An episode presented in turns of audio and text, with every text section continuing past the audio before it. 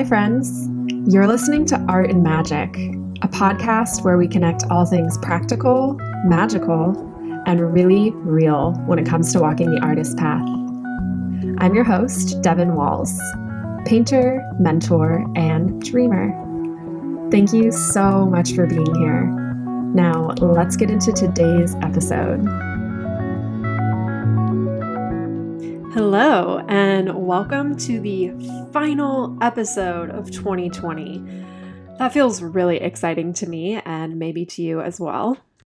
Did we ever think we would make it here? I don't know. For me, this year has been super slow and then also super fast at the same time. It's weird like that. So, 2020 was a total shit show on all fronts, just stating the obvious here.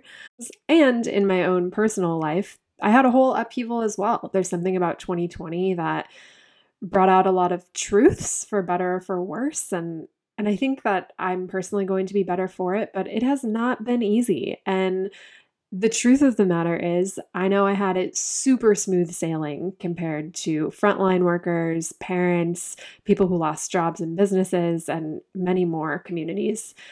So there's that. However, while the shit show of this year was going on, so was the art life. And that's what I'm here to talk about with you today. This is definitely more of a personal one. I think it's always more vulnerable to share what we're doing and learning about in real time, but I'm hoping that there will be little bits of resonance that can help you or feel relevant to where you're at and what you're wanting to. So, I'm going to start by sharing about, you know, what went down for me. What were the milestones? What were the celebrations? What happened? And I'm also going to talk about why I think those things panned out at this time, like what came before to make those things happen. And then I'm going to talk about what I learned, what were the hard earned lessons, and what the takeaways were for 2021 that I'm really going to try to do differently. And all along the way, I'm going to answer some of the questions that you all sent in. I got some really fun ones, I got some more serious ones. Um, everything from, you know, am I having an easier time selling on Instagram versus a gallery? Who is my dream co host? And much, much more. Okay, deep breath, reflections on 2020. Here we go. Okay, so I'm going to kick this celebration section off with a question that came in from Chandler. And she asked, Have you fulfilled something this year that you were dreaming up years ago? And the answer is yes. It's always good to pause and acknowledge something you would have been stoked about a couple years ago. And for me this year, I think it was two things. One was the mural I did at Vans at the very beginning of the year. And the second was the fact that I sold more work than I ever have. In fact, on my last collection release, all the pieces sold out in the first day, which I'm still kind of pinching myself about. And I so remember a time, maybe you can relate to this yourself, where I would see these other artists selling their work and it was selling out. And I was just like, how are they doing that? I I my stuff is just sitting here. And so to think back on myself in that place a couple years ago and then seeing where I am now, it is really exciting and rewarding. And um, I'm really grateful for for all of that. So I'm reflecting on okay, what why did these things happen? I like to think about that so that I can, you know, double down on them maybe in future years. What what made this come about? So, as for the Vans mural, I kind of had it in my mind a year ago, I believe it was, that I really wanted to get into doing murals. So I just did free murals. I found opportunities. I did an artist residency here in Laguna Beach, where part of the exchange was that you got to do a mural. Um, and then that led to other opportunities with them to do more free murals. And I just posted about them. And eventually I started taking money for supplies and started doing them for really low cost. But I had really set out on that intention a couple years ago. I can really see the trajectory there. So I got hired for that mural at Vans just by someone finding me on Instagram and hiring me. They were looking for somebody local. They were looking for somebody who fit the Vans aesthetic, and they were looking for somebody who had their own voice, at least. That's what I got out of this person when I asked all of the questions that I wanted to know about the hiring process for this. And so the lesson there for myself, and I think for all of us, is do the projects, like show that you can do the projects that you're wanting to get, even if you have to do them for free or at low cost in the beginning. So I intend to continue on that route and to continue building my portfolio in ways that I would like to get paid for um, going into 2021. As for selling an exciting portion of the work that I made this year, this could be a whole episode in itself, and maybe it will be because I get questions on how I sell my work all the time. But if I'm looking back on my personal journey, like with a very personal lens, two things come to mind and they are not new information. The first one is just consistency and dedication, both on social media and marketing and in my studio practice. One foot in front of the other, day after day, slow organic growth, slow results. But over a five year period of time, those small steps really do add up. People really do get invested in your work and get to know you and fall in love with what you're making. And then the second part is like honesty and risk in the work work that is more me, work that is probably better quality than I was making a couple years ago, just that slow growth in my actual work. So, this actually leads me to touch on something else I want to talk about in terms of, you know, what happened this year? What did I do? What did the art life look like? And the biggest difference between this year and prior years was that I spent way more time in the studio making stuff without an agenda. And that was in effect because of the coronavirus. I was more desperate to get out of the house. I was really fortunate that I had a studio to go to. A lot of other regular business plans I might have had got put on hold. I also used it as a way to cope with the massive uncertainty that we were all dealt, but that ended up being a real gift. And when I'm looking back in retrospect, I see the effect that that had on my work itself and everything that was to fill in the rest of the year. And so I think there's really a lesson there for me personally, which is that yes, we have to do the things, we have to tend to practical life and business and all of that, but the magic comes from the work. The magic comes from the intimacy between you and what you're making. And it's something that I need to hear often, and maybe you do too.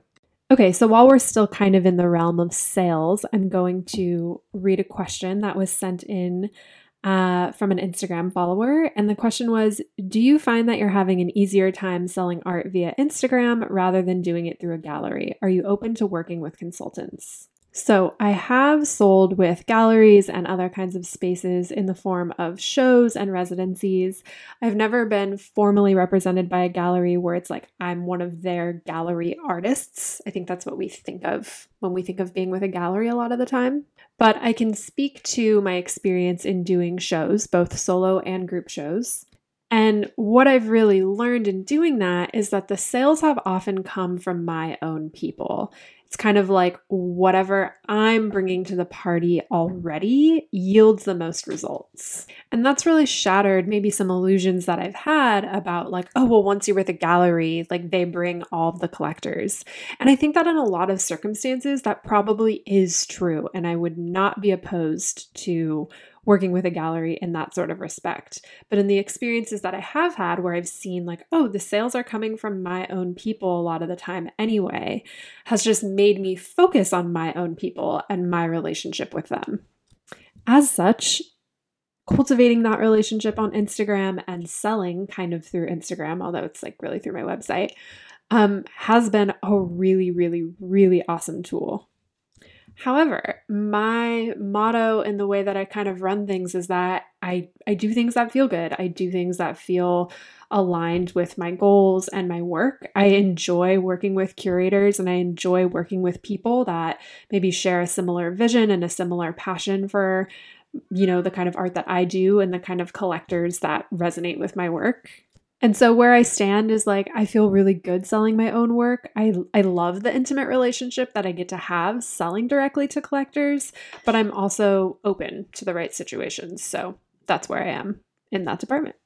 Okay, so speaking of galleries and shows and all of that, that actually brings me to the next thing that I'm celebrating for 2020, which is a solo show I did at the end of the year with Aquila Projects called From Here to Nowhere. So while this definitely happened during quarantine times and I didn't get to have like an opening like I normally would have, it was still such a big accomplishment just in the sense of putting it together. Um, solo shows take a lot of work and a lot of preparation, and that felt like a big thing to do in 2020.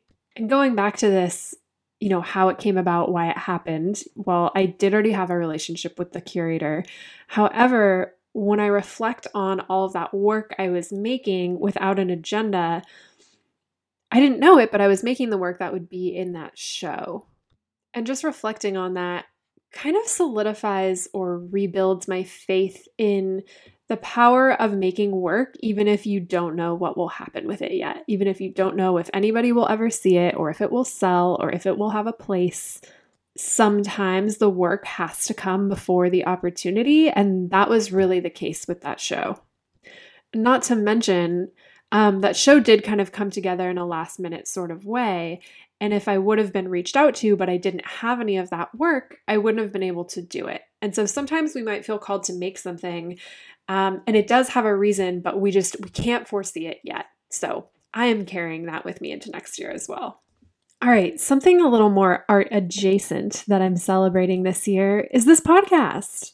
And actually, you might not know this, but my original intention for the show was just to have it be a couple episodes leading up to the launch of my mentorship program. But I just enjoyed the interviews so much and I saw how much they landed with other people that I decided to make it an actual ongoing show. So, doing this show for a whole year now has actually had some very unexpected positive side effects. And one of them being I've gotten to know myself and what I stand for a lot better by being in relationship to other people. I think that's how we get to know ourselves. It's kind of hard to know ourselves in a vacuum. So by having these conversations, I've learned, you know, what I really care about and what I stand for. And I'm kind of wrapping that up as making art accessible to anyone and everyone who wants to be a part of it. Um, dismantling the gatekeeping that can happen in the art world and I've seen that the people I really jive with are those who have lots of depth of thought around their process and how they navigate life as an artist. And it's been so cool to see that there's so many other artists out there who also share these things and have their own spectacular viewpoints on them. It's really made me feel more at home in the art community and as an artist. And with that, you know, it's helped with my confidence too in being able to be who I am and stand for what I stand for. So, all the feels there. Okay, so I got a fun question in this department, and that question comes from Montana Flower CS Art on Instagram. And the question is Who would be your dream co host? So I have to admit, the first two people that came to mind were Dave Chappelle and Ali Wong. And that's just because I love them. I think they're like my favorite famous people. And I just, I love comedy so much. I think it's probably the best art and it brings me so much joy. However, on a more real sense, somebody who might make a great co host for an art podcast, I would love to co host with Jerry Saltz. I really appreciate his perspectives and advice for artists. Um, I love that he's like he's older, so he's more experienced. He's been around the block. Um, no offense, Jerry. That's that's a good thing. And I also love that he was a working artist and then became an art critic. So I think that gives him a lot of interesting perspectives from both sides. So, Jerry, you're welcome on anytime. Okay, so the last things that happened this year and that I'm celebrating were my teaching and mentorship programs. I started the year by doing a four month group mentorship program. And in the fall, I taught a course called Unique. Um, and that had like an intimate mentoring component to it at the end as well. So, on a personal note, it's been a thing for me to learn how to balance teaching and mentoring with my own art making studio practice and art career stuff. And this year, with being forced to take it slow, get back to what matters, spend time in the studio, I felt like I found the perfect balance that I had been looking for in this department. And that made these two teaching, mentoring experiences so rewarding, so enjoyable. Everybody who took them or was a part of them was freaking phenomenal. And again these really add something to my to my art life which is that feeling of service and community. So it's it's related to the podcast in that sense. Especially with the mentorship program, I've really been able to see like the concrete growth that these artists have had and like stay in close relationship with the artists who joined. And again, on a total personal note, it, it helps me feel more connected to the community, and I, I love that. So, I also got a question about this, and the question was What is it like to mentor people in their art practices, and will you be offering mentorship in 2021? Oh man, what is it like? You know, the first thing that comes to mind is it's so cool to see people in a spot or a dilemma or a struggle that I maybe had a couple years ago and get to offer them like what I wish I would have had or what I wish I would have known at that time and help them bridge that gap. And I pretty much always walk away feeling really in awe of how many people really dedicate themselves to something they love, something that is really hard, like on a creating level and just on making it in the world level. Um, but that love that persists in us is really inspiring. And I think mentoring like keeps that alive for me. I also just love talking about all things art. Like, as you can tell, here I am just talking away. And mentoring is another place where we get to gather and like talk shop together. So it's really fun. Like, that's what it's like, is it's really fun and really rewarding. And yes, I will be offering mentoring in 2021. I think along the same vein that I did this year. So the group mentorship will happen in the very early spring, like early March. And then the unique course, I believe it will happen again in the fall. There may be one more opportunity in there. I'm not sure yet. But yes, stay tuned if that's something you want to come on board for. Okay, let's move into the lessons and the takeaways. Okay, so the biggest lesson or thing I would have done differently this year is even though there was so much magic and all this fun stuff and cool projects, I had to rush a lot. I had to push myself a lot. Like there was a solid portion of the year where I was just working nonstop. In retrospect, I am looking at those things that were self inflicted like sometimes I put deadlines on myself, like collection releases, or maybe putting too much into a project that I'm not getting paid that amount for. Just going all in in certain ways that I'm, I'm evaluating where I don't need to do that as much. Because the truth is, is like, yes, sometimes that's necessary, but then these things you're so excited about that you've waited what feels like years for, you don't even remember them. They just like go by in a flash because you're just stressing to make it the best ever and get it in on time. So a big thing I'll be doing next year is cutting out things that like aren't a super top priority and honestly like don't yield enough dollar for the time. One of those things is doing commissions that are smaller. Like I'm only going to do large, maybe medium-sized commissions. When I was at the peak of my busyness and then I threw a small custom piece in there, it it just honestly wasn't worth it for how busy I was. Even though I love the pieces, I love the collectors. If you were one of those people, I love the piece I made for you. It's not about that. Um, I'm just like really to a point where I have to look at these things because otherwise I'm going to overwhelm myself. And I, I did have to learn that the hard way this year. Something I kind of realized is I was like, oh, opportunities and sales they're kind of like crack to artists. Like, I think that we've, many of us have been so desperate for them for so long that then when you get into a place where you're getting more of them, you're like, no, absolutely. I say yes to everything because I remember a time when I didn't have this and that time could come again. And it's, it's really this like scarcity thing, I think, in a lot of ways. And I think it's wired into my nervous system from the years that I did feel that way. And so, like, next year, I'm, I'm going to try and undo that a little bit, undo those beliefs, undo that past wiring, um, and and know that I am better served putting my energy and precious time into opportunities that are going to help me more in the long run, that bring in money that's really sustainable for the time I'm putting in, et cetera, et cetera. On that note, I think next year I also want to bring better planning. Now, we all have to be easy on ourselves for the lack of planning that happened this year because the truth is, I did have plans at the beginning of 2020, but then they shifted and changed and nobody knew what was happening. And then I just kind of ended up doing what was coming my way or what was happening in the moment. So it's fine, forgiven. But next year, I think like always giving myself more time than I need to complete a collection or a project will be an important thing. So every year I pick like a personal word or theme or intention going into it. And what I'm describing kind of fits in perfectly. So I'm going to share my personal theme with you here for next year. Drum roll, please.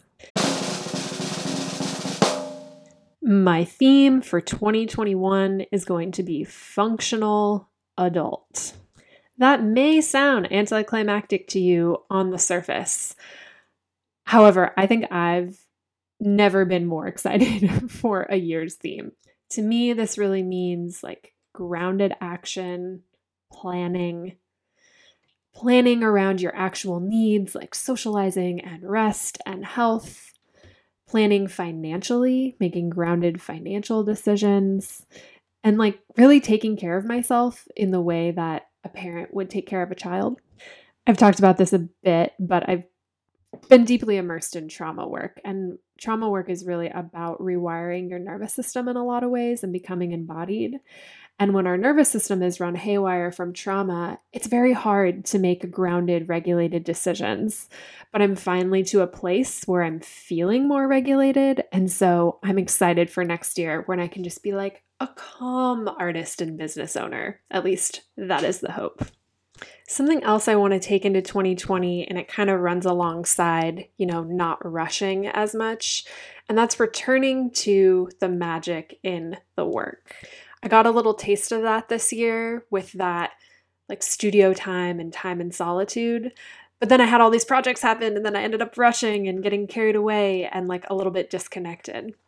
And so I'm actually going through my Saturn return. It just happened and will kind of be at its peak through March, even though it's going to last for a couple years. And the theme, if you don't know what that is, don't worry about it. But for me, the theme is all about like a disciplined spiritual practice, somewhere that I can study and find meaning, almost like going through grad school in a way.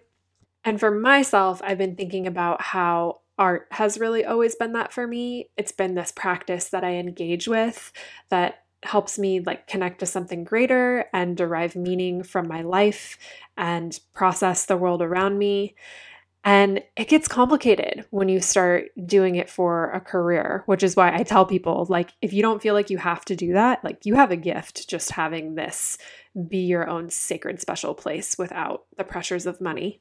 So, for me, as much as possible, I really want to bring that focus back and I think that goes alongside being a functional adult. I think the more calm I can be in my planning and in my projects, the more that will allow for that kind of focused, intentional time with my work. Because as I saw this year and I have seen many other years, and as I have already said, that's where the magic starts. That's where the momentum and the magnetism happens, is in the power of your work. So I'm returning there. It's my um, I don't know, it's like my meditation or my rock or my thing that I'm like, this is always true. So that leads me to our last question. And it's a great question. The question is if you could cover anything in glitter as a public art installation, what would it be? Thank you for this question. The handle is M Prince on Instagram who asked that. I would cover what we called the beehive at my elementary school, which is this like structure on the playground. It's like this half dome beehive situation jungle gym that you climb on. And I think I think of my paintings as playgrounds often, like yeah, landscape where we would get to interact and jump around. And so if I was going to do something in person, I would want it to feel like this otherworldly jungle slash playground for adult children. And I was just imagining this like big pink sparkly beehive that you could climb all over. So that would be my answer there. And that is a wrap for the podcast in 2020. A whole year of episodes with some big breaks, but nevertheless, a whole year of episodes whole year of shit show and crazy, but also lots of gifts and celebrations and maybe things we didn't expect as well. Thank you for listening to this big personal rambling and processing. I love to be in conversation with you guys, so thank you as well for the questions that you sent in. As always, I love doing Q&A episodes. You're invited to send me an email with anything you'd like me to answer on the podcast at devonleewalls at gmail.com, which I will link in the show notes. I cannot wait to see what 2021 has in store for us. or maybe I'm a little bit scarred and scared. But either way, I will be here on Instagram and new episodes for season two, interviews included, will come out next year. High hopes for early next year, although there's not an official date for that yet. I'm wishing you a beautiful transition into the new year. And until then, I'm sending you lots of love and tons of magic.